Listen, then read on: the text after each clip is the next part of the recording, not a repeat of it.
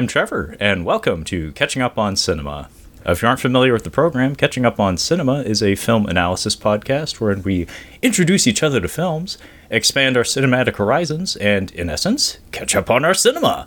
So, it is the month of January 2024, and we are in the midst of our Dark Hero Month. Essentially, what we've been doing from week to week is uh, talking about superhero movies, uh, kind of like anti hero superhero movies, sometimes based on comic books, not always, though. Uh, and a lot of this obviously ties back to the massive success of Tim Burton's Batman from 1989. Now, we've been pr- proceeding through these movies in chronological order of release. Uh, so we began with Darkman, Sam Raimi's Darkman. Uh, we moved on to Alex Proyas's uh, The Crow from 1994. And this week brings us to uh, what's this fella's name? Mark A.Z. Dippé. That's how you know he's better than you. He has a little apostrophe in his name. Mark Dippé's Spawn from 1997. Uh, and in joining us in this conversation, uh, I'm very pleased to report that we have Kyle's brother, Nik. I'm back. Here comes the money. Here we go. Money talk. Here comes the money. Money, money, money, money. I'm back. He's back, baby. better than ever. My wife got herself pregnant, but that doesn't matter. I'm back. Got herself. she did a thing. I may have helped. we don't know how it keeps happening. wow. Well, very happy to have you here with us, Nik. Thank you. Thank you. And uh, I guess this is the part of the conversation where uh, it seems like a fitting place to start. Uh, Kyle was the one who said, "Ooh, ooh, ooh, we got to have Nik involved in this conversation." And here comes the part where I get to ask live on the air, "Why, Kyle? Why do we need to have Nik here to talk about Spawn of all things?" Well, first, two things. You sack of shit. Uh, that's for making us rewatch this. Uh, Yeah. two, Yeah. Mark A.Z. Dippé, if you uh, read it with Adam Sandler's gibberish voice, it sounds like something you say, Mark A.Z. Dippé. Like he just saying some stupid shit. Um, so this movie was a controversial pick for us as, as children. Um, we would spend, I think, every weekend that we stayed at our mom's renting Mortal Kombat, and this was like, this was like on on my radar immediately, immediately because I'm like, that looks fucking awesome. I want to watch that. Yeah. And our parents vehemently did not want us to watch it. I think maybe they had watched it on their own, and they're like, you guys cannot watch this movie. I distinctly remember the cover. Right? It's it's the same cover that's always been, and it's always like, ooh, that look that looks cool. Yeah. yeah.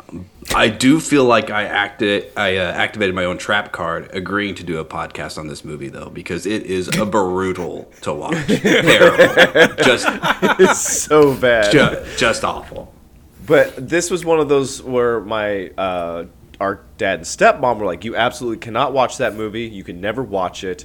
It's you. It's just not going to happen." And uh, we were at mom's, uh, visiting our mom, and I'm like, "Hey, can we rent Spawn?" And mom's like, "Yeah, sure." I'm like, "Oh fuck Really? yeah, all right." Uh, and then I remember watching it. And then we didn't really understand. We didn't have the concept of a bad movie. Like we knew there's movies that we didn't want to watch, like anything our parents rented. Uh, but we were just like we're actively disengaged with this film, even as children, which is difficult to do with this kind of like character. Um, and then word got out that uh, that mom had rented this for us, and it was a bit. I got in trouble for this. Like this was uh, Oh. kind of a big deal. See, I didn't know that. I didn't Oh, know yeah. that at all. I just Yeah. remember we had a childhood friend who was obsessed with this movie, and Yeah.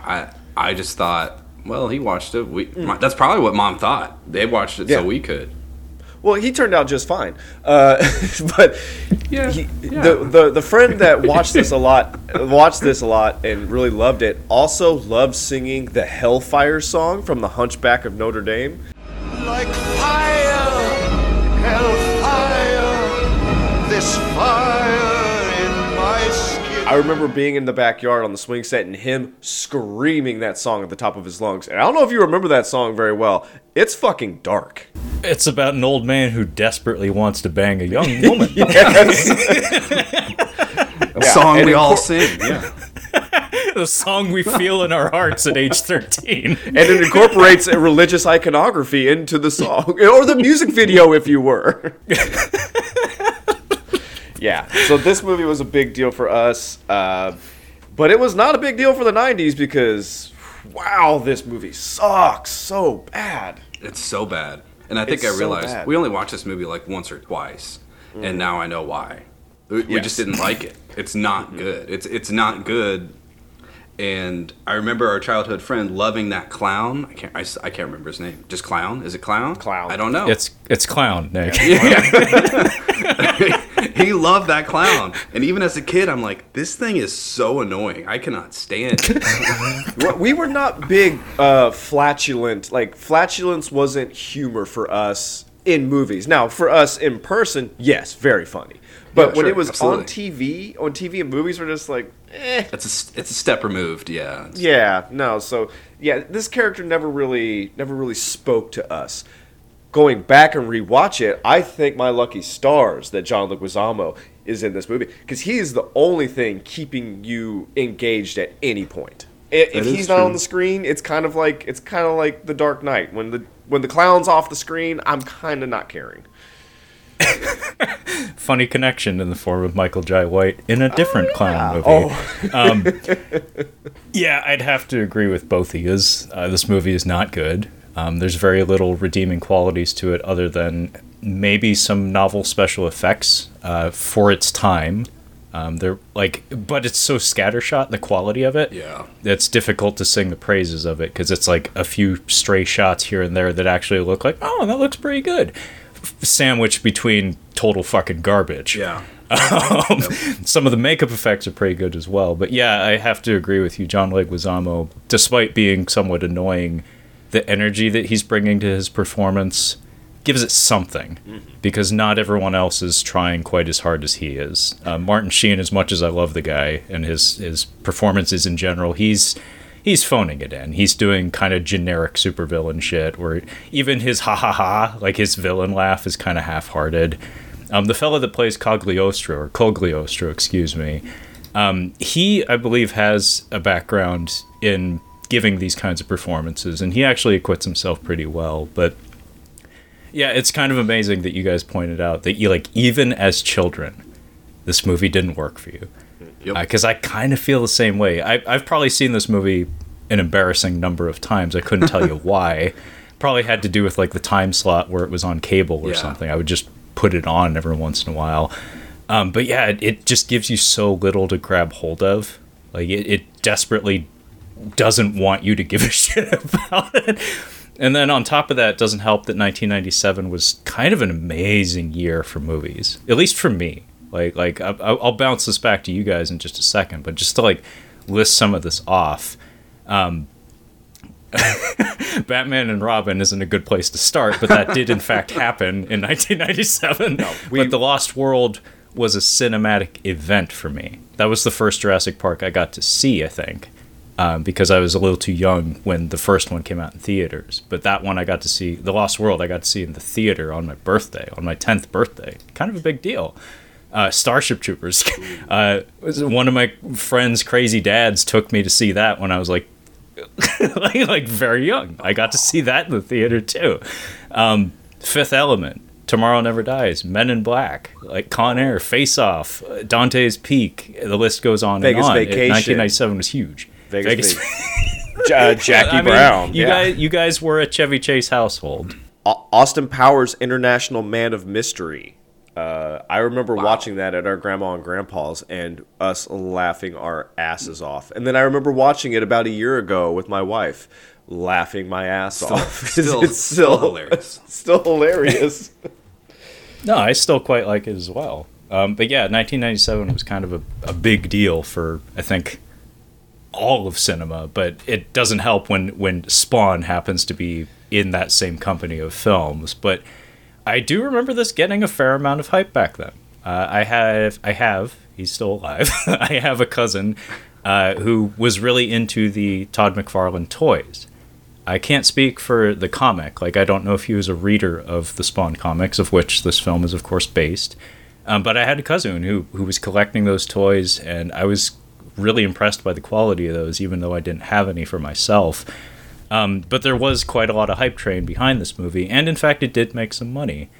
Um, so I figure I should ask you guys, aside from this movie, do you guys have any sort of connection to Spawn? We don't. I don't. I, I I, mean, as a kid, no. I I was gonna say, Kyle, at the beginning of the the when we started recording, you you mentioned Mortal Kombat, and I feel like Mortal Kombat is mentioned in every single episode that I am a part of. But that's also another connection because Spawn was a guest character in Mortal Kombat 11 and was easily my, my favorite character in that game. He's just the design, the cool, the way they incorporated his cape and the chains and everything. I'm like, this is the coolest thing ever. Uh, that's it. That's about all I have for Spawn. I I think either we ha- I don't maybe we didn't have the toy, but uh, our buddy who really loved this movie had uh, a toy of the clown that I really really liked. I wanted to get my mitts on it so bad, but uh, yeah, we we didn't really collect any of the toys from this. Um, no, Man, your your buddy sounds like a whole bundle of issues. I mean, he latches onto the clown, the clown from from the the entire cos- cosmology of, of Spawn characters in the entire Spawn mythos. He latches onto clown, and he's singing on the playground the Hellfire song from, Well, from fucking Hunchback of Notre Dame. I think an over the top character in a lot of makeup was really intriguing to him as a kid. A little shit who gets away with things because he's an invincible demon. Oh, now let me be clear. He was a like Nik and I grew up in a pretty strict household. We were very way well behaved children. We were not spoiled. I remember him having a fucking meltdown when he was a kid.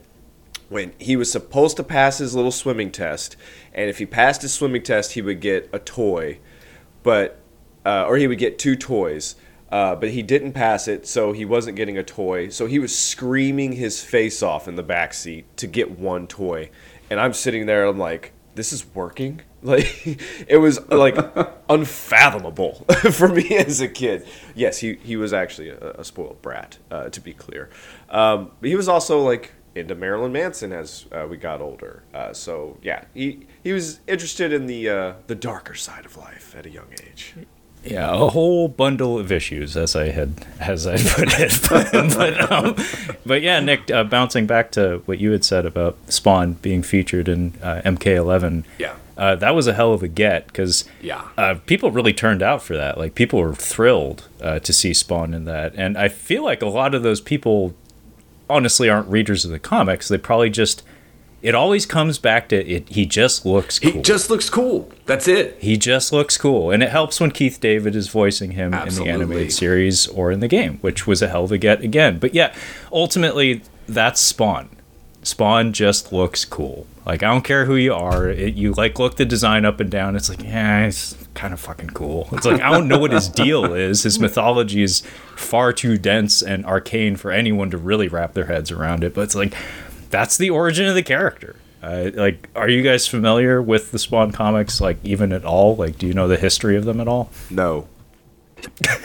All right, story time. I'll try to be quick so Kyle doesn't get bored and leave the room, which may happen. Uh, but, go uh, ahead, bud. Uh, by the way, real, real quick, uh, the lighting that you have on your face makes you look like a femme fatale in like a 1940s film. it's just it's, if I if I turn my head to the side, I look like Dark Man. it's that light beam. I have a little box of light that's going directly into my fucking eyeballs that I'm desperately trying to block as I'm talking. So if I sound distracted, that would be why. Anyway, Image Comics. The story goes, Image Comics is a independent comic publisher that was founded by Todd McFarlane. And I don't know if you guys have ever seen an interview with Todd McFarlane, but brace yourself because I'm probably going to be busting out a really shitty impression of him throughout this whole discussion because it always fucking makes me laugh. I'm Todd McFarlane, and I created Spawn. You know, there's a darkness that resides in the hearts of all man. the darkness is a really fucked up place. anyway, Todd McFarlane uh, was a superstar artist. That's what they called him uh, back at Marvel in the early 90s, late 80s, early 90s. And uh, he was making them tons of money. uh, because his art on Spider Man was just the biggest selling point possible at the time. And he made them so much money uh, that he started to get wise to the fact that he was the selling point. It wasn't so much Spider Man or the brand, it was his art that was driving sales. So uh, he he he did up his bootstraps and he convinced his buddy Jim Lee and Rob Liefeld and a few other folks from other publishers and such uh, to all leave Marvel and come together to form Image Comics. And the whole concept of it was uh, all the comics published through them would be creator owned. So the person who created Wolverine, I don't even know their name because it's been lost to time and they get no royalties for having made that character. All of it goes directly into the House of Mouse's pockets, uh, these days anyway. Um, the idea behind Image, though, was that if you make a character and you write and design that character, it belongs to you. You can do with it as you will and profit from it. Uh, so I believe it was uh, Youngblood was Rob Liefeld's, uh, Wildcats was Jim Lee's, uh, and Spawn, uh, belonged to Todd McFarlane. Uh, and it was one of the earliest releases from Image Comics in 1992. Uh, and it kicked all sorts of ass. The first issue of that of that comic has sold millions of comics, and have actually almost bought reprints of it and mailed them to Kyle on numerous occasions. I don't know why. I've just felt compelled to do that, but um, but yeah, Image Comics still exists to this day. Um, not many of their original creations from 1992 uh, currently exist. Spawn is among them, though. Uh, Spawn is still being published. It's past 350 issues uh, as of this recording. Um, and in fact, uh, there have been rumors for probably half a decade now uh, of another Spawn film being made. And I'm sure you guys have had this come across your desk at one time or another talks of uh, Blumhouse being involved in the production and Jamie Foxx being floated as potentially the new Al Simmons slash Spawn. Uh, those talks are still real, uh, by the way. Uh, I don't know if Jamie Foxx is still on the table, um, but Blumhouse still is uh, potentially going to be putting out the movie. Uh, although Todd McFarlane uh, has been talking recently about taking the thing to foreign investors. So we'll see if that happens or what it'll look like. Anyway, that's the history of Image Comics. And mainly the point that I'm trying to drive home here is that in 1997, there was demand for this. Um, comics, in, particularly in the, er, in the early 90s, uh, were were a boom industry. That they were going through the speculator boom, as they call it. And by the time you get to 1997, it's a little bit late. Um, but Spawn was a known quantity, and there was a lot of public interest in this. Um, and we got the movie that we got. Uh, and as far as I understand, the cultural footprint of it is not vast, although I will say it did make some money. Anyway, let's talk Spawn. Anywhere and everywhere you'd like to go, guys. I just want to go back to Todd McFarlane. Um, he, Todd McFarlane. He was the visual designer for Venom as well, correct? Mm-hmm. Say, he created Venom, and he also was writing Spider-Man for a little bit as well. I actually do have his Spider-Man omnibus, and listeners, you can't see, but this is what it looks like. I do actually. I really like his art style. I, I always kind of have. So Oh, I think I've actually read that very same comic that you're holding up right now. I think Yeah. Nik was holding up the Marvel Team Up issue, perhaps, of Spider-Man and Wolverine. yeah, yep. It's a big old omnibus. I'm not sure. It's got the lizard. It's got him and Wolverine in Canada. Uh, there's I even see Juggernaut in one of these. So I actually have not read this this whole thing. Look, there's even Morbius. Oh, everybody's favorite Morbius. it's Morbin time. Morbid time. oh my god. so no, I actually do like his art style.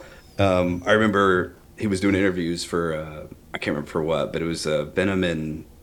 I want to say it was the Venom in Spider-Man Three, and he's like, oh, he hated it because he always wanted Venom to be super huge. Uh, I haven't really heard him talk about Spawn though, so I'm curious to hear maybe what his thoughts are on the. Because I know there's probably other designs of Spawn. I'm just curious if he, if he feels like it needs to be a certain way, or uh, or not. Well, Todd McFarlane reportedly sold the film rights to Spawn to, to New Line Cinema, who made this movie, for a dollar in exchange for creative control. Not sure if that was wise from a financial standpoint, although it needs to be said the man is quite wealthy. Uh, I don't know if you guys heard this back in the day, but he was the fellow that was buying up all of Mark McGwire and Sammy Sosa's home run balls uh, when they were doing the, the home run chase. Millions of dollars on baseballs. He's a sports fan, apparently. Oh, so he's just gonna keep him? He was just buying them to keep him, or Yeah, I like to keep baseballs in my basement. You know, they're, they're good investment pieces. Yeah, uh, all those baseballs have an asterisk next to them, so that's unfortunate. Yeah, those guys were juicing at the time. pretty, pretty, pretty. If you go back and look at Mark McGwire in his prime, you're like, holy shit! How is it not obvious? This guy is a monster. uh, so I, I, I just want to give a plot summary real quick. Um, the devil. Uh, the a de- the devil gives uh, a mercenary powers to lead his army, and then the mercenary that he gave powers to defies him, but the devil just lets him have his powers. Yeah, not especially well plot, like well thought out plot there, But- and in fact, that speaks to the movie in general. but but my question is the reason why I want to give you the plot is because I need to ask: Is this the actual story of Spawn in the comics?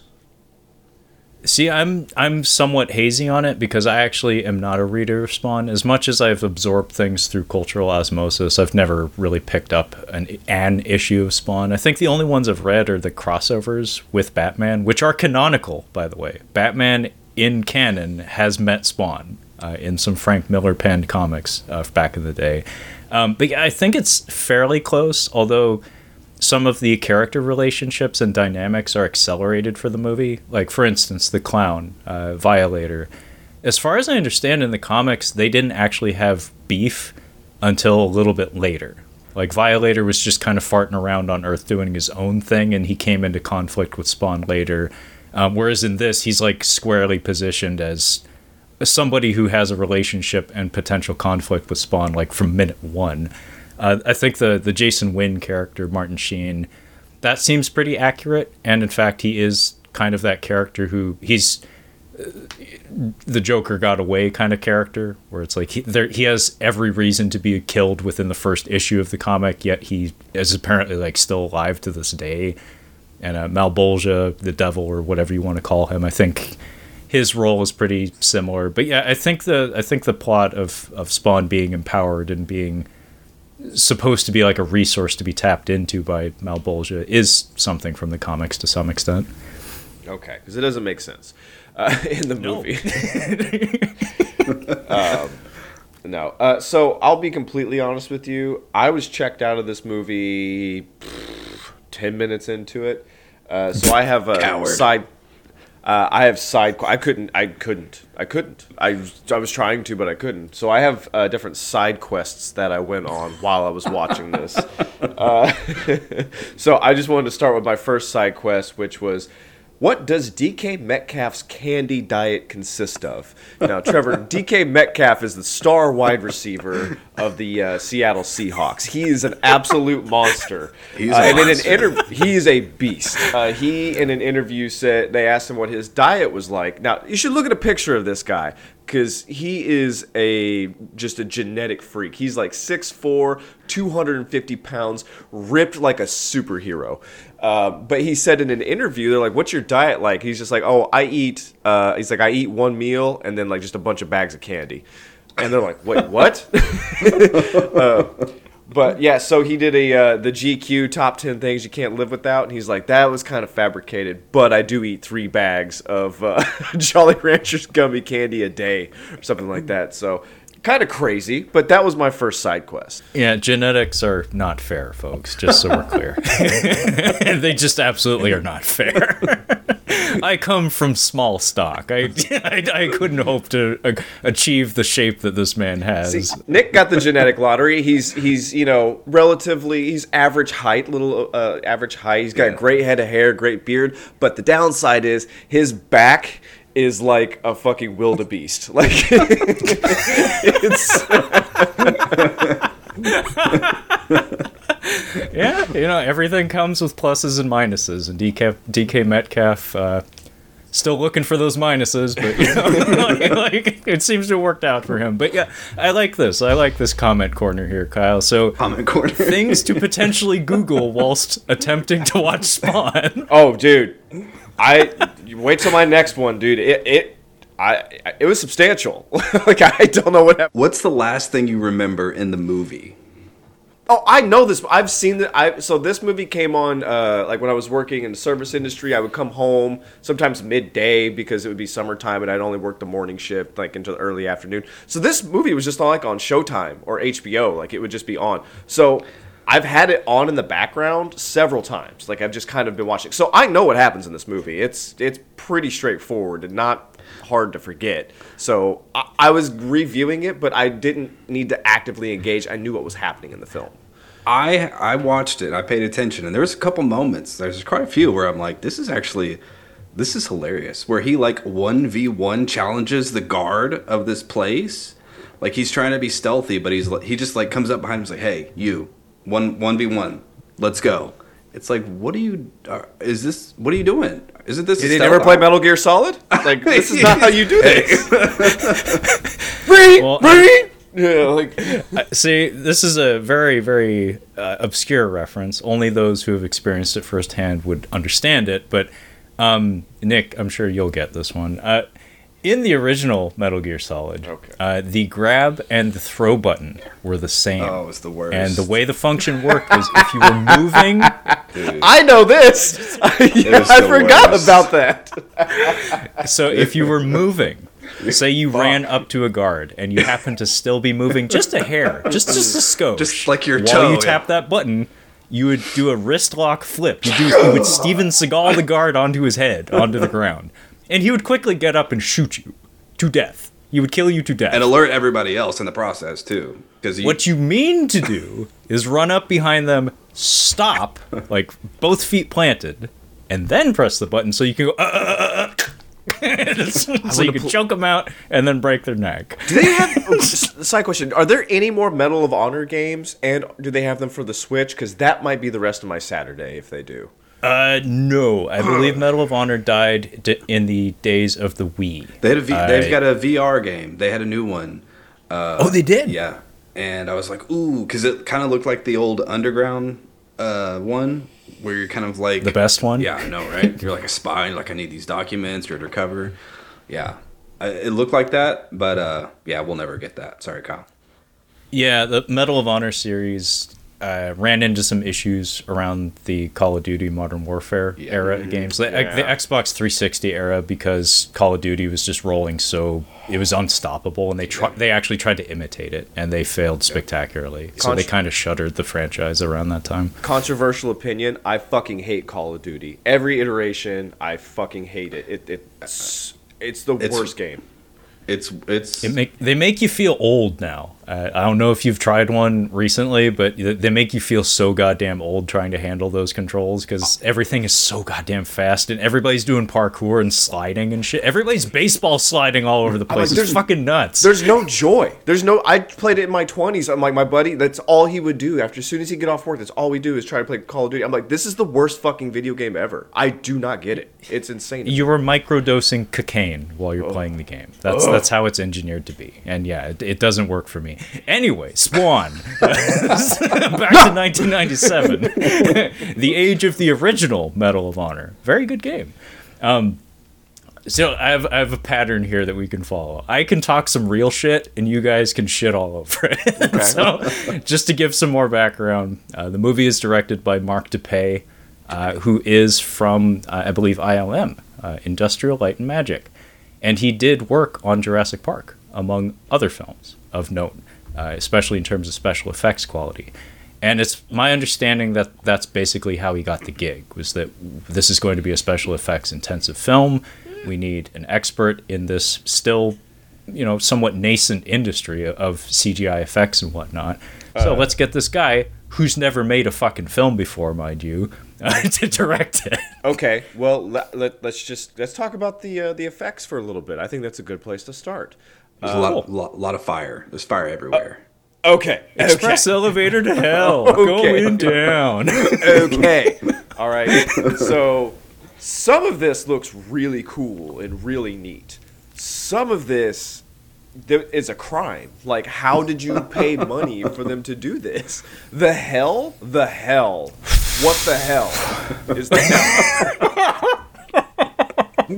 Yeah, yeah. So the story goes, uh, they ran out of time and money. No shit. In, in, entirely, uh, uh, completely. They were they were completely out of resources. Apparently, the last shots of Violator uh, were turned in uh, like a week before the movie was released. It was that tight, um, and the hell sequences are horribly rushed. They're borderline incomprehensible, mm-hmm. especially in the finale of it, where the the Oh, shot yeah. structure and the editing, Yes. and just the way the elements are combined is it's garish and ugly. It hurts your eyeballs. It hurts. It it it hurts you on a physical level to try to comprehend what you're being shown.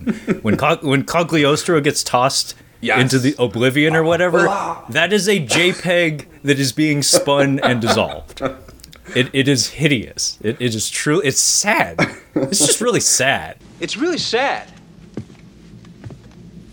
It's pathetic. It's what it is. Uh, but Go ahead. as I, s- as we said at the top of the conversation, that sequence is horrendous. It, it's it's every shot in there is terrible. It doesn't help all the all the shitty Spawn soldiers doing their their wiggly like WWF Raw fan thing in the, in the crowd or whatever. All of that looks like ass. But as Kyle had mentioned, there are some elements to the effects work that are really pretty good. It's just a shame that's so grossly inconsistent. So, what was the reasoning? Okay, so um, uh, Michael Jai White's character, uh, what's it? Al Simmons, Al Simmons, uh, Al Bundy, uh, Spawn. Uh, Spawn. he so like we said at the top, Spawn has an awesome character design. Like he looks super cool. Ninety percent of this movie is his roasted head. Like it's, it, I mean, it looks good. Don't get me wrong. Like the makeup looks good, but why is he running around without his mask on most of the movie? Okay, so I have a theory about this, and it's uh, that ties into things that I know for a fact, Kyle, you don't give two shits about. Maybe Nik, being as you're a Spider-Man fan, maybe you have some interest in these things. Um, in in the MCU era of superhero movies, there's a thing that is readily apparent, like even to casual viewers of these movies, the superheroes are often without their helmets. Like Thor has been seen wearing his helmet in those movies a couple of times. Hmm. Iron Man almost always has his helmet off for some fucking reason, unless Robert Downey Jr. wants to hang out at craft services that day and they couldn't get him or something. So it's like let's just animate the whole thing or something. Same goes for every other hero in like the modern age of superhero movies. They find excuses to show them somewhat out of uniform, and I think it comes down to like contracts or yeah, it probably has to do with like actor contracts or something, wanting to be seen and given a chance to give a performance, like from behind the makeup or whatever. Problem is that Spawn always looks like a burnt turd. Uh, so even with the helmet off or mask or whatever you want to call it, necroplasmic helm, uh, even with that removed, you're looking at a fucking turd the whole movie. frankly, I don't know if Michael Jai White felt this helped him emote or give a better performance. It's clear that he tried. I don't know how hard, um, but in this case, yeah, it, it's it is somewhat dissatisfying to see him portrayed in that manner, to see this character represented in that way. Kyle actually had messaged me, and he- whenever he first started watching, he's like, "This is so boring," and I, and I was like, "Yeah, I don't remember it being this boring." It's because he's never actually in the suit doing anything. There's like maybe one or two parts where he actually is in the suit and fighting, or or whatever, doing something. Forty percent of the movie is convincing them that he's dead. It takes him way too long to figure out that he's dead. Yeah, I'm really glad you pointed that out, Kyle. Because so- even as a kid, that was maddening. Yeah. Just how long he's like stumbling around, grasping his chest, and being like, just kind of like puking in the street. so was this uh, incompetence on on behalf of the director, or was this what we see now, where we don't really give folks uh, like the MCU? It's like you give people two and a half hours of a movie. There's not a real conclusion to it because we're all building up to this this main thing. Do you think this was kind of like we're going to introduce you to the lore and the world of Spawn. We're going to give you a little bit of a story, but we're saving this for more movies because the end scene is just like there's going to be more spawns. Like we're we're going to do more of these. So uh, what do your what your what's your take on that? Okay, I do have thoughts on this. I'm glad you brought it up. So, I did notice some things. I very foolishly took notes while watching this movie. Uh, Kyle was googling important matters like DK Metcalf's diet or or cheat diet for that matter, more specifically. Oh, no, it's his Uh, diet. I was taking notes on this bitch. Um, bad move on my part. A waste of time. Oh, I have notes. I have notes. they're all about football, but, but, but they're notes. but um, I noticed in the script there is a, a gross amount of repetition. Uh, they're constantly reminding you of things that you don't need to be reminded of. It, it's it's as if they have no faith in the audience to be able to keep up, because we have a one-two punch in the form of Cogliostro narrating just random scenes sprinkled throughout, just providing exposition. A lot of it's redundant, and then the two that comes behind the one on that comes in the form of Martin Sheen and DB Sweeney constantly talking about this virus that's going to destroy the world if Martin Sheen gets killed. And it gets brought up a half dozen times. And it's like, we've been shown this, we've been told this, it's been demonstrated to us. Can we just move on? and it, it's clear that either the director or the producers felt that the movie was incomprehensible and needed needed that repetition in order for it to work. I think it just bogs it down and, and robs it of any sort of momentum. But the other part of it is something that we're still like somewhat mired in, honestly. Like we're maybe only getting uh, getting to a point where we're moving past it now is origin story cinema when it comes to super the, the pattern of superhero movies. Is this was the the early days where studios felt that in order to tell a superhero story we need to show them from like conception to to whenever they put on the costume. Case in point, a movie we'll be talking about shortly, uh, The Punisher 2004. He's technically not the Punisher in that movie until the last shot of the movie. It happens in many other superhero movies, and this is a case where they probably should have. In fact, I know they should have, and Todd McFarlane probably should. At Todd McFarlane Todd. uh, probably should have asked them to do what they did in the comics. And as far as I understand, they do it in like media res in that in the comics. Spawn just exists, and we will get you up to speed with Spawn later. In this movie, though, it's like no, we need we need to take them from step one to the end of the line. Like we need to show them every step of the Spawn. Uh, and it, Todd McFarlane has not been shy about saying that, especially in more recent days, he kind of wishes that, that Spawn was basically a Punisher type character. Like he likes the idea of Spawn just being a thing that hides in the darkness isn't and is in two panels of a comic. Like tell a story about some bad people doing bad things, and then the last panel of the comic is Spawn shows up and rips their fucking head off or something. That's kind of what he prefers. He would have preferred to have done with Spawn, but you see, there was merchandising to be done and toys to be made to, and profited from, so he could buy some baseballs, buy some dingers knocked out by some of those steroid freaks back in the '90s. You know. anyway, oh, like that's my theory on the whole thing. Okay. What what is another one of your uh, Google Google like rabbit holes that went down when you were watching the movie, Kyle? We haven't gotten there yet. There's we got Okay. we got I got to You're saving it? I'm sa- I'm saving it. Um, so uh, I was saying last week when we did the Crow. Was that last week? Well, whenever we did the Crow, a surprise Marilyn Manson didn't show up in that uh, in that movie. Oh, he shows up in this one. Um, and it, Yeah. yeah, it's the uh, Long Hard Road Out of Hell is the is the I think it's playing over the opening credits. Let's talk. Yeah, let's talk soundtrack, because I know this is something you have a lot more to say about than I do. Um, Marilyn Manson's featured twice in the film. In fact, uh, he gets a whole sequence in the middle of it.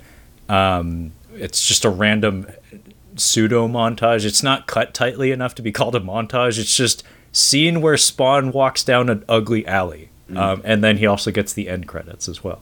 uh, brilliant marketing because the uh, people listening to Marilyn Manson at the time would be interested in this movie. This is pre-Korn, correct? No, No. no.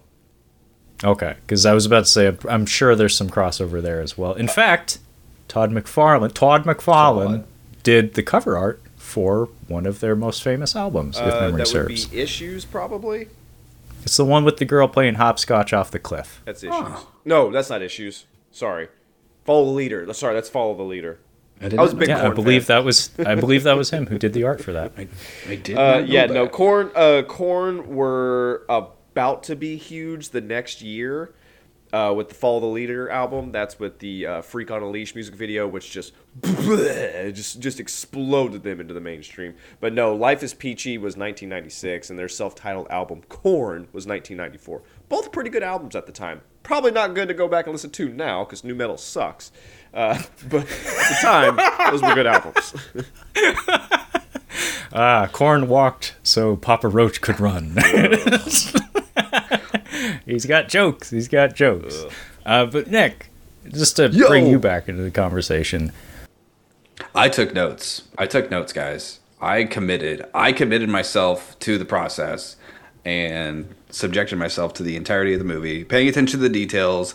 Like I laughed when all the people came off that plane that he killed, which were just like the tropiest. I felt like I was watching. Uh, Ron, what what is the Leslie Nielsen? Uh, Spy Hard. Naked Gun. Naked Gun or Pol- Police Academy, one of those. I can't remember w- which one it is that he does, but it's it, it felt like that. And then Yeah, he blew up the Iron Sheik. Didn't yeah, he he did. Yeah. fucking bullshit.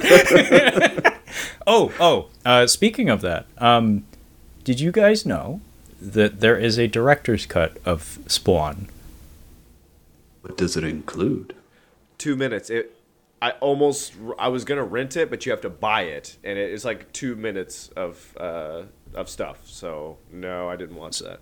So I looked up. There's a mo- there's a website called MovieCensorship.com uh, that often often includes details about alternative cuts of movies. So I actually looked up the differences between the two. Uh, for the record, I have not seen the director's cut. Uh, I only just became aware that it even exists. But it sounds like it's just straight up better um, because I did notice some wonky edits uh, upon this viewing of the movie. Like the first one that really jumped out at me was the reason I'm talking about this now is the airport sequence that opens the film after after the fire pit, I believe. Um, anyway, when uh when Al Simmons when he breaks into the control tower for the airport and he shoots the guards, the cuts there are like there's information missing. Like we see a gun, we see a close up of a gun, we see some sparks, and then people are dead. Yeah. it's like there is a squib missing here. Yeah. uh, and I'm pretty sure it's included in the director's That cut. that actually stuck out to me as well because I remember seeing the one guard who looked like he was holding his ears, and Yeah. and then he fell over, and I was like, did he even get? Did like even in the in the scope of the movie, I'm like, did he even get hit? Or did he just? Exactly. It's it's unreadable. Yeah. It, it doesn't play well. Like it, your brain needs more information to understand what just happened. And then on top of that, uh, during that same sequence, and we can move on after this. Um, there are like women in skimpy dresses who are, who get like close-ups coming off the plane in the director's cut. So Yeah. basically, it's emphasizing that more, More people- civilians were harmed, and that's why Al Simmons is upset because it wasn't supposed to be a civilian aircraft. It's supposed to be strictly quote bad guys which is important for the storytelling. Like that's necessary, but it seems like perhaps like the studio got gun shy. It is a superhero movie in 1997. We weren't really doing R-rated superhero movies until, you know, I mean, we're still kind of having some trouble with that these days, but like it wasn't exactly commonplace to do that back then. So I'm guessing they were like, eh, maybe we should make it less violent. Like we, you could do whatever you want to that clown and that violator thing, but like when it comes to people, let's let's let's rein it back a little bit. So I have a couple notes of like some things that stuck out to me. I, I did appreciate the the '90s tech, like the technology that they used. It just just felt like so plastic and, and like a toy. Eh, All these movies had the same type of thing. I remember what is it like an er- eraser where Arnold is using these guns. I'm like, this just looks this looks insane. I just a miniature rail gun. it shoots with magnets. I kill you with magnets. How do they work? Your luggage. Ah, that's a future episode, maybe. Kyle, would you be down to do Eraser someday? I've never seen it. What? It's okay. It's not great. it's late era Schwarzenegger. It's like pre End of Days Schwarzenegger, but like it's between True Lies and End of Days, kind of. So think- not fully fully off the rails, but getting there. I feel like True Lies was his last good one. Uh, if, if I can remember correctly. I think that was pretty much it as far as fun action goes. Yeah, it certainly wasn't collateral damage. Saw that one in the theater. Okay, My I'll, mom loves me. She took me to see collateral damage. Wow. Um, now, so my next side quest would uh, was I was looking up how tall is John Leguizamo because him as the clown, like he's always hunched down, so he seems super small. I'm like, oh, he must be a really tiny guy. He's only five eight. Like he's not. I mean, that's short, but that's not like I thought he was like five. like my height. Yeah, I'm five seven. Like it's it's not it's not tall, but I was thinking he was much shorter than that. Um, but that somehow led me to uh, the best of Greg Giraldo. Uh, if you don't know who Greg Giraldo is, I don't. I think it, because they had somebody else's height, a comedian, then they had like just randomly Greg Giraldo's height. I'm like, what the hell? And I'm like, Greg Giraldo was five ten. Okay, cool. But oh, they have a compilation of all of his roasts. It's 30 minutes. I'm like, shit, that'll eat up quite a bit of this movie. So I watched 30 minutes of Greg Giraldo roasting celebrities, and guys, it was great. It was so much fun. I seen him do quite a few of the roasts, but I had forgotten about the jokes. He was he was an amazing he was an ama- amazing jokester. Um, gone too soon, unfortunately, but uh, very very funny. That's messed up, man. You're over here watching comedy things, and me and Trevor are watching the movie. Doing I've seen it. I've seen the movie. I know what happens. Spawn is not a myth. I've seen it. yeah, uh, that's actually a good uh, opportunity to talk about the makeup. And I guess John, John Leguizamo. So he plays clown in the movie slash violator. A very important co- character from the comics, as far as I understand. Um, I think the typical portrayal of the character is more menacing than this. Uh, I've seen a handful of episodes of that HBO animated Spawn series from back in the day, which is quite good. I think it I think it was up for an Emmy or maybe it won one back in the day.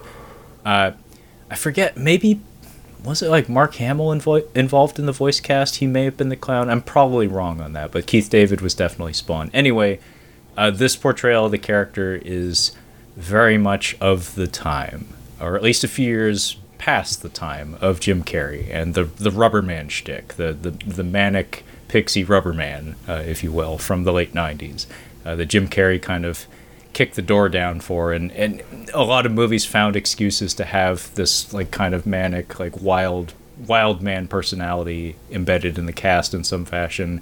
A living cartoon character, basically, like the mask uh, in whatever movie that didn't warrant having a mask character in it. Um, the makeup effects for everybody in the movie, as far as I understand, were done by KNB, uh, which is Greg Nicotero's uh, makeup effects crew. Uh, they're massively well accomplished, and they did a very good job here, I think, anyway.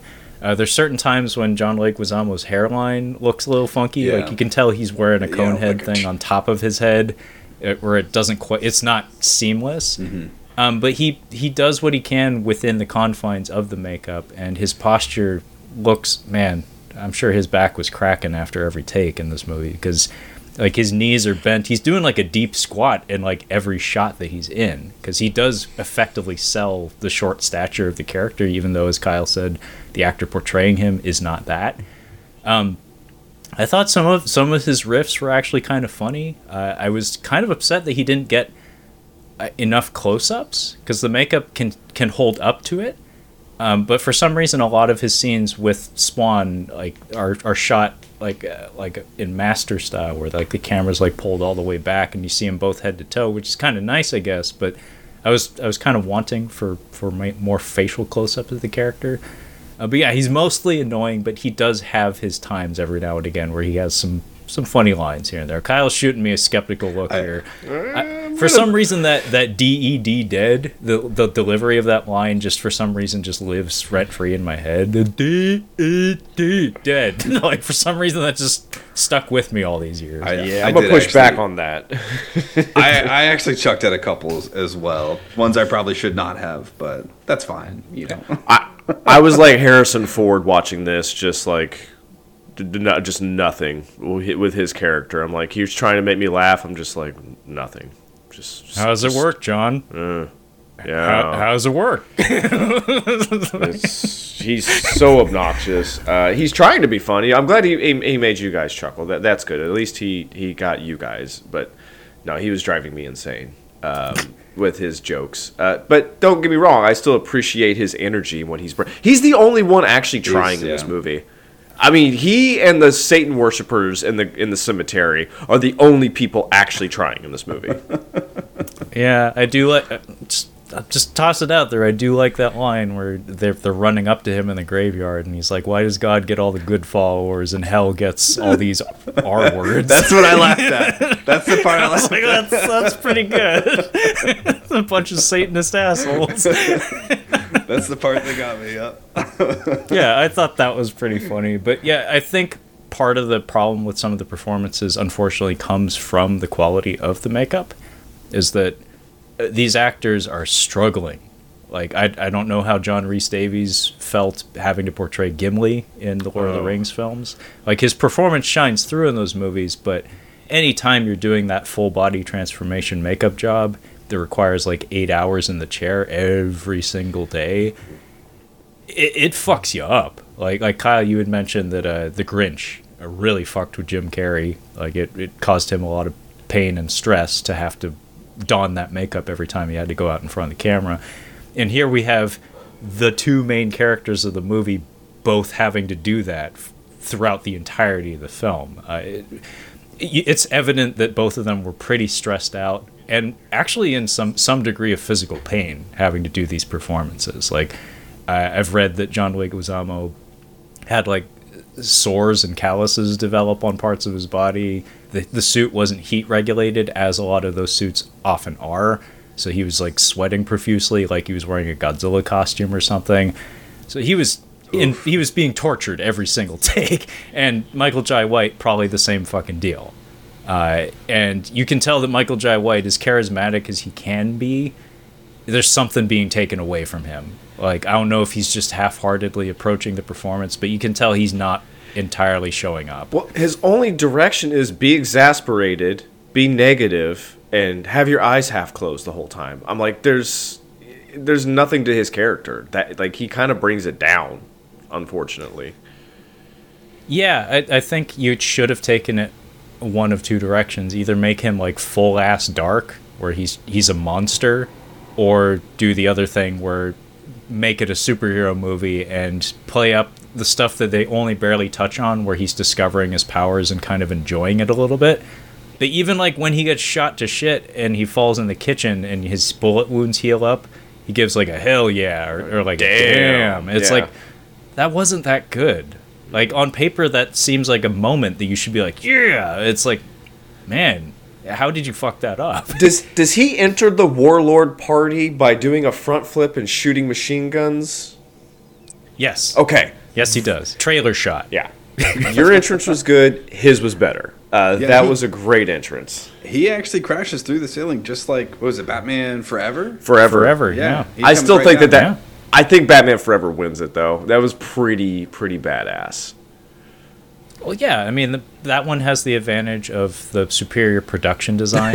like, uh, Batman Forever has a lot of love and attention to detail in the production design. Probably much higher budget. Um, and on top of that, it was all live stunt work, like that, that gag of, of the Batman stunt actor coming down through the ceiling and stuff into the fountain. Like that was just really cohesive and well done. Whereas the oh. Spawn one, it's like they're entirely relying on the whiz bang factor of the CGI cape and stuff to sell the entire illusion because the location is boring as shit to look at. To be quite frank, it's entirely just the cape, and it's like it's it's good, but it's it is your your interest was good, his was better. So I I do like the way that uh, the movie starts out with the clown. You don't see clown. You just see Yeah. President Kennedy. No, sorry, that's Martin Sheen. Um, only people who have seen the Goonies will get that. Uh, but he he's just talking to the clown. He's like smoking a cigar, and you you kind of see a little bit of his face, but it's not clear. I think that's a really cool way to introduce that character. Um, I I found it kind of. So you guys think that he's kind of funny? I think he's kind of spooky. I think he's kind of creepy, and I think that's more of uh, John Leguizamo, John Leguizamo's strengths uh, with his character. Is he's trying to be funny and obnoxious, but like here he's menacing when you're introduced to him, and then when he gets pissed at Spawn later, I'm like the way he kind of turns. I'm like that's pretty good. Yeah, I, I'm really glad you brought that up because I, I totally forgot about that. But there is something going on with the performance that kind of reminds me of the Jack Nicholson Joker there, where it's mm-hmm. it's just what you said, Kyle, where he he is a clown, but then every once in a while he taps into this like realness that it's like, oh, he's also a monster. Yeah. And like I like that bit, like the you want to get nuts, let's get nuts sequence in Batman '89. There's that pause where it's like, oh, I think he hurt his feelings a little bit. He touched a nerve. it's like, oh, you got to die. but, but yeah, he does do that from time to time. But the filmmaking kind of steps all over his performance. Because I noticed like a really bizarre thing where th- some of the editing tramples some good material. Like the best example that comes to mind is exactly what you were alluding to there, where when he gets really pissed at Spawn and he turns into Violator to fuck him up, to teach him a lesson. He has this whole spiel where he's basically threatening him and saying, I'm going to rip you apart. And the way he's framed, the way he's giving his performance, you kind of believe it. Like mm-hmm. it's like he's he's getting ready to do something. And then the dog runs up. Mm. And there's Oh, an yeah. extra beat that Yeah. breaks the tension completely. And then he gets shot and he falls down, he gets up, and then he picks it up again. It's like, my God, you just robbed him of any sort of momentum during a actually legitimately kind of interesting moment. For sure. And on top of that, like, sorry to like be rolling so with such a head of steam here, but I don't want to lose this. Um, something that I I feel like maybe they didn't understand as well in 1997 that studio studios hire redditors these days. I'm pretty sure, like obsessive types that that when it comes to media franchises and stuff, they hang out on the message boards. They know all the shit that the fans know, and it's in their best interest to appease the fans. So what I'm alluding to here is fan service. In 1997, I don't think they gave a shit. They just wanted to make movies and make money. These days, it's like you have small Easter eggs that you please people by including. Like you please the super fans by including. And it's just simple things like playing up the grandeur of certain reveals.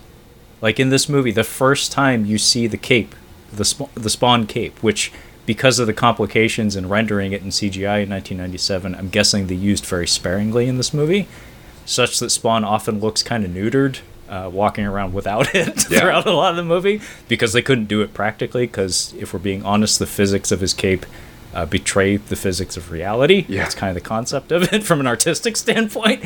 Um, the first time you see the cape in the movie, it's at a distance and it's just like a, a clumsy insert shot of a stuntman running along a rooftop. It's just like a, a second of just cape. It's it's not when he comes through the roof and like reveals himself to like the what'd you call it? like the arms dealer party or whatever. Warlord. Warlord. Warlord party. Warlord yeah. party. Yeah, uh, it, it's not that which should be a grand reveal. You know, it's it's that thing that everybody who knows anything about Spawn would be anticipating and being like, "Oh, he did the cape. Oh, he did the choke slam. Oh, he did the people's elbow. Oh, he did the Stone Cold Stunner. He said the thing. No, keep going. Keep going. Name they more. Name more. Oh, he did the sharpshooter. Oh my God, he did the sweet chin music. Oh my God, he did the tombstone. Oh my God, he did the Batista bomb. Oh my God, he did the pedigree. Oh my God, he did the red arrow. Oh my God, he did the last ride. Oh my God, he did the DDT. Oh my, oh my God, he did the call slide Stop from it. hell. He's already dead.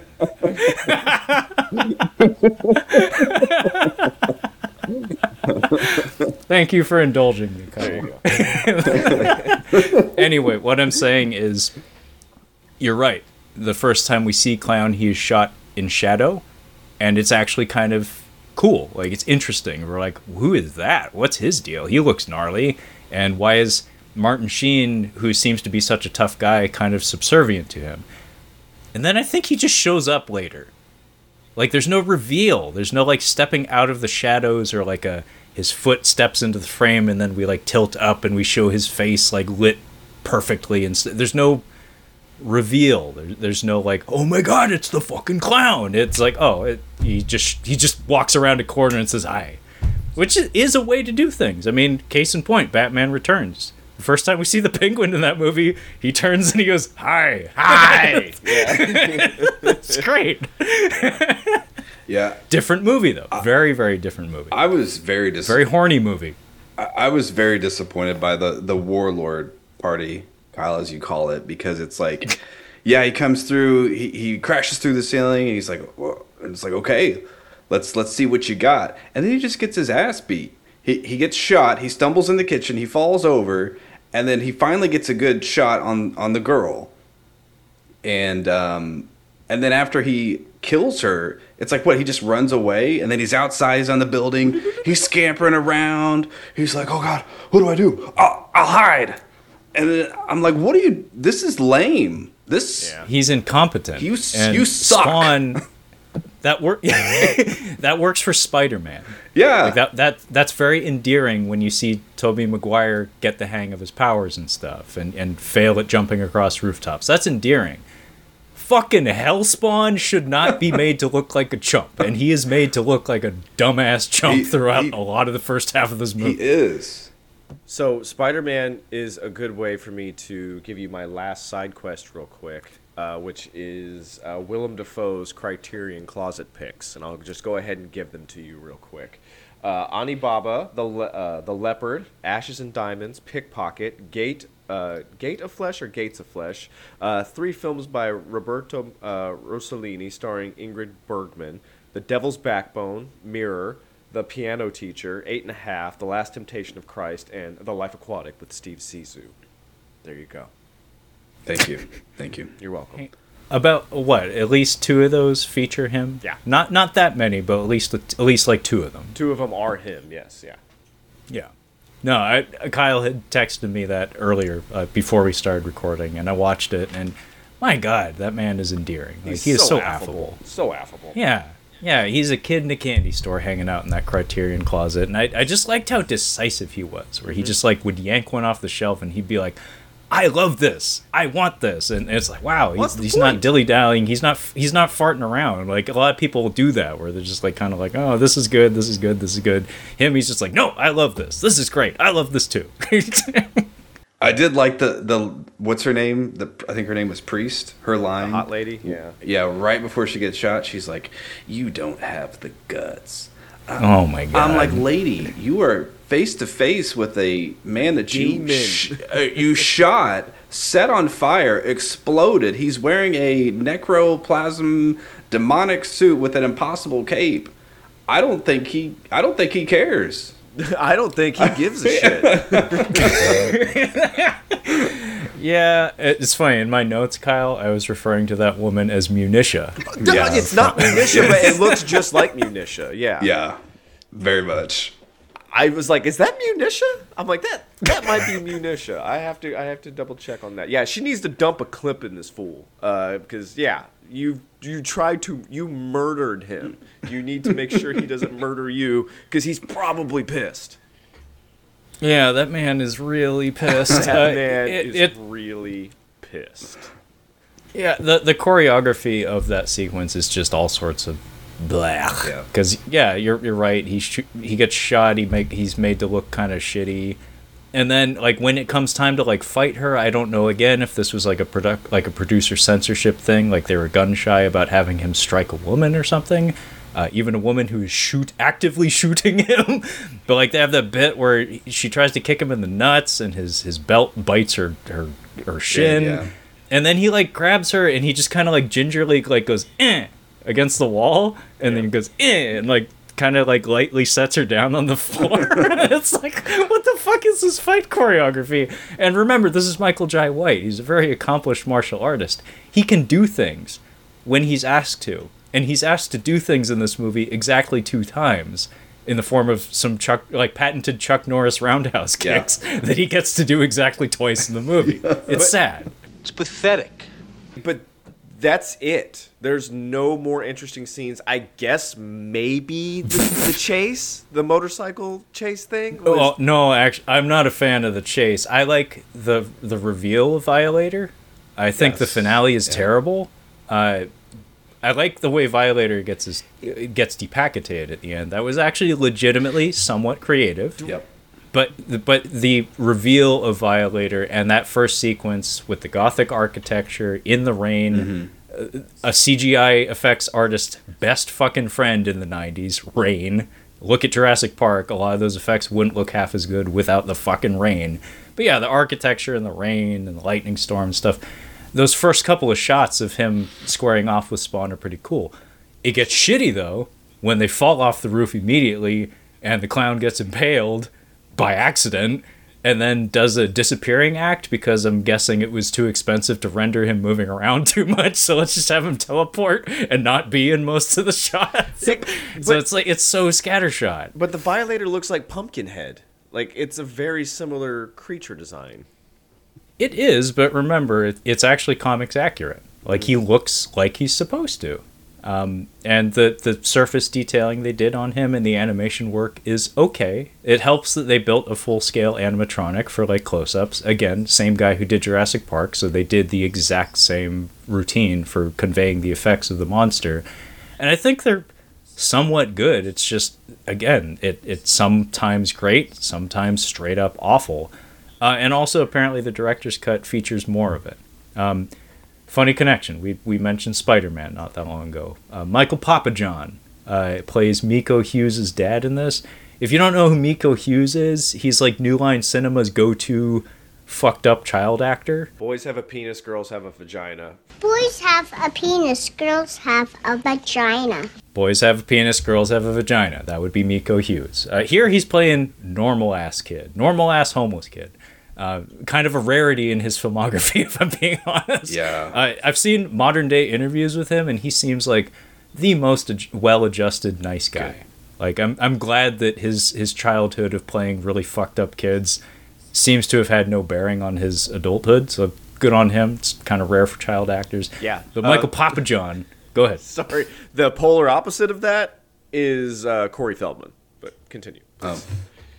Yeah, Corey Feldman would be the polar opposite of that. Uh, probably going to insert uh, a song clip at this point in the podcast. Got to do it. And go. What's up with the youth? What's up with the youth? What's up with the youth? What's up with the youth? And we're back. And we're back. so, uh, Michael Papajohn. I wouldn't expect you guys to know who that is, but he has a recognizable bone structure. Uh, Nick, Oh yeah, I know him. Yeah, yeah. You I, know him. I know exactly what you're talking about. Yeah, he's the thug. He's the, the guy that gets killed. He's the fellow who shot. Yeah, he's the fellow who shot Uncle Ben in the Sam Raimi Spider-Man film, uh, Connections, Revolutions. Uh, he plays Miko Hughes' dad in this, and in the director's cut, like in the theatrical cut, he gets picked up by Violator in the middle of that fight, and he gets like like, like like a fucking maraca or something. Just um, in the director's cut, apparently he gets socked in the face a few times. like he gets not only shook, he Oh. gets like like knuckles to the fucking face from this giant monster. He's Uh, got the face for it. I must have watched. I must have watched that one because I rented it off YouTube. And he, yeah, he gets picked up, he gets shaken, and then he, yeah, he, he punched him around a few times. And I just remember thinking, why, why, why is he doing this? this is for Uncle Ben. Not, you're not fighting him. What are you doing? Spider Man will handle that in like five years. Just give it time. uh, but yeah, uh, as far as things I liked, that that's probably the standout Yeah. sequence. Is like most of the things involving Violator. Again, the way he meets his end in the movie. I do like the choreography. Like on a conceptual level, that's kind of clever. I like that Spawn uses his power, his suit that could do anything, uh, to depacitate him. That was pretty cool. But that chase is kind of ass. Like it feels like filler. Like like we like some producer said you gotta you gotta blow some shit up, buddy. Like like like nobody cares. um, but yeah, beyond that, there's not a whole lot of other positives I can note. Um, a lot of negatives though, as we've as we've mentioned. yeah, I will say the the score is not half bad. I didn't notice the licensed music as much uh, as you probably did, Kyle. But uh, Graeme Revell uh, did the uh, the score for the movie, and it I will say it does have a decent score for its time. Uh, I'm getting better at picking out uh, scores and picking out Yeah. uh, conductors, uh, uh, composers, uh, more accurately. So I was looking up who did the. I was watching The Abyss last night, obviously, uh, and Alan Silvestri did the uh, did the score for that. And there was a certain beat. There was a certain little little moment there, and I'm like, that sounds like that's from Predator. So I'm like, well, I gotta see if that is the same composer as Predator, and it was.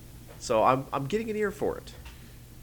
Yeah, I, I think it's an important facet of of cinema, like at least mainstream cinema. Anyway, I I really enjoy paying attention to scores, and actually, I did not know that. I've never actually listened to the score for The Abyss. I've seen the movie exactly one time. I I'm very excited for the 4K release of it. Uh, I might actually run out and grab that. Although I have been hearing some shit. James Cameron gets a lot of shit online from obsessive collector types, not me, but other obsessive collector types on the internet about um, digital noise reduction and about using AI to smooth out his films. apparently, there's a lot of people who are upset with the look of True Lies and The Abyss and some of his other movies that are being re released uh, as we speak. Uh, I don't know if you've come across any of this, Kyle, but just thought I'd share that. Yeah, I'm not a I'm that doesn't bother me if it just looks better than my VHS or DVD copy of it. I'm fine. it's like if I have it and I can watch it and it doesn't look like shit, I'm fine. Yeah, if it's not the Irishman, then I'm fine. well, actually, funny you mentioned that. Apparently, that's what people are saying it looks like. Oh, really? is the the early, the early scenes of the Irishman. Gotcha. Um, but remember, these are obsessive types. Like I, I am a collector. I'm somewhat of a collector. Uh, I, I collect things. I collect movies, but I'm not like super obsessive about how it looks. But anyway, um, anything else we need to say about Spawn, fellas? I got a chuckle out of um, the open the heart surgery, Martin Sheen. Whenever he had that huge box on top of his chest and he was awake during the whole process, and the doctor He was awake. yeah, yeah. and the doctor's like, "Hey, you're gonna feel a pinch, but don't worry. After we put this on you, nobody's gonna want to kill you." And I just thought, this is this is insane. yeah, uh, folks, if you haven't seen it, what Nick's alluding to here is it looks like it looks like an oil vent or something that you'd put over like an industrial stove that they lowered onto this man's chest. and good old Martin Sheen, he felt I feel for the man. He fell prey to the same the same goddamn story that every prominent older actor that has ever participated in a comic book superhero film falls prey to. My grandkids. my grandkids told me Spawn was cool. They're gonna love it. So I did Spawn. my grand my stupid ass grandkid told me I should be in Spawn, so I did Spawn for him, and now I regret it. and Michael Jai White actually, uh, despite you know not exactly getting that many starring roles in 1997, uh, he's been pretty. He's not been shy about shitting all over this movie in more recent years, which is kind of an odd move, but you know, the man isn't exactly headlining mainstream cinematic endeavors these days. He's more of a direct video guy. We still like him though, mostly. Yep. I mean, my last two notes are. Uh, I mean, he pretty much Raiders of the Lost Arks, his the the Spawn army, and I was kind of thinking about it. I'm like, really, Spawn is just kind of Kratos in God of War, and I was like, okay, I never have to watch that again. But It's actually a really good comparison, Nick, and maybe better movie. That's what you could have done with this particular story because the character Cogliostro, who apparently ends up becoming a villain in the comics, uh, uh, he is kind of serving as like a portent for that throughout the whole movie. He's like constantly warning Spawn that's like accept what you've lost and move on. Like don't hold on to your your need for vengeance or your need to regain what you lost. Otherwise, harm will come to other people as a result of your actions. Kind of like Kratos, who, Yeah. you know, blew up the fucking world because he just had beef with his dad, That's right. and, and and everybody in between.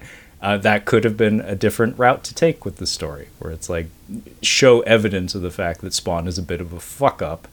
Don't make him look incompetent. Make him look like he has tunnel vision and he's making bad choices. yeah, Um, but they kind they they're kind of wishy washy about it, and the movie is pretty flat as a result. Where it's like he, it just ta- he just comes across as dense. He does, Like, yeah. He just comes across like he's he's stubborn and not willing to listen. And he keeps insisting on picking up guns, even though he gets plenty of evidence to suggest they're not going to do anything. but then again, maybe that's symptomatic of the time. Like machine guns, assault rifles were kind of in vogue in action cinema in the late 90s. It was impossible to do one of those without somebody holding some sort of assault rifle at some point, or guns akimbo, because remember, John Woo was rolling at this time as well. Guns, guns, guns! anyway, it sounds like we're tapped out on Spawn. We did it. Um, Todd McFarlane Spawn. Hi, I'm Todd McFarlane. I made a shitty movie called Spawn back in 1997. I hope to make another one in 2024. All I gotta do is sell some baseballs. Maybe then I can finance my shitty movies. Uh, anyway, yeah, uh, that is it, I guess, uh, for. What the fuck is this guy's name? Mark? DePaul- Is it DePaul- Dippé? Dippé. Dippé. Marcus Dippé. Marcus Dippé. uh, yeah, Mark Dippé. Uh, it's Dumas. um, Mark Dippé's Spawn, from 1997. Uh, remember, first time director. Probably why Todd McFarlane wants so much creative control because he's like, well, that guy fucked it up the first time. How come I can't fuck it up the second time? Like- oh yeah, he's he's in the uh, the alley sequences in the movie. By the way, uh, he he gets to pick up Spawn's gun at one point and say nothing because they probably didn't want Oh, to pay him that was him. to st- to yeah to speak on camera because you get paid extra if you speak. Um, but yeah, this is Mark Dippé Spawn from 1997. Uh, this has been this week's edition of Dark Hero Month. Uh, stay tuned next week when we talk about a better movie. Uh, most certainly. Um, Anyway, if you'd like to catch up on any of our other Catching Up on Cinema content, you can find all of that collected on our website at catchinguponcinema.com. You can also find us on the social medias in the form of the Instagram at Catching Up on Cinema, as well as the Twitter at Catching Cinema. Uh, that's also X, by the way, in case anybody remembers or gives a shit. Um, and also, uh, the podcast is available on pretty much every platform you can imagine, including Bitcade. Uh, so fucking Google it. And that being said, thank you so much for listening, uh, and we will catch you next time. Get in my belly!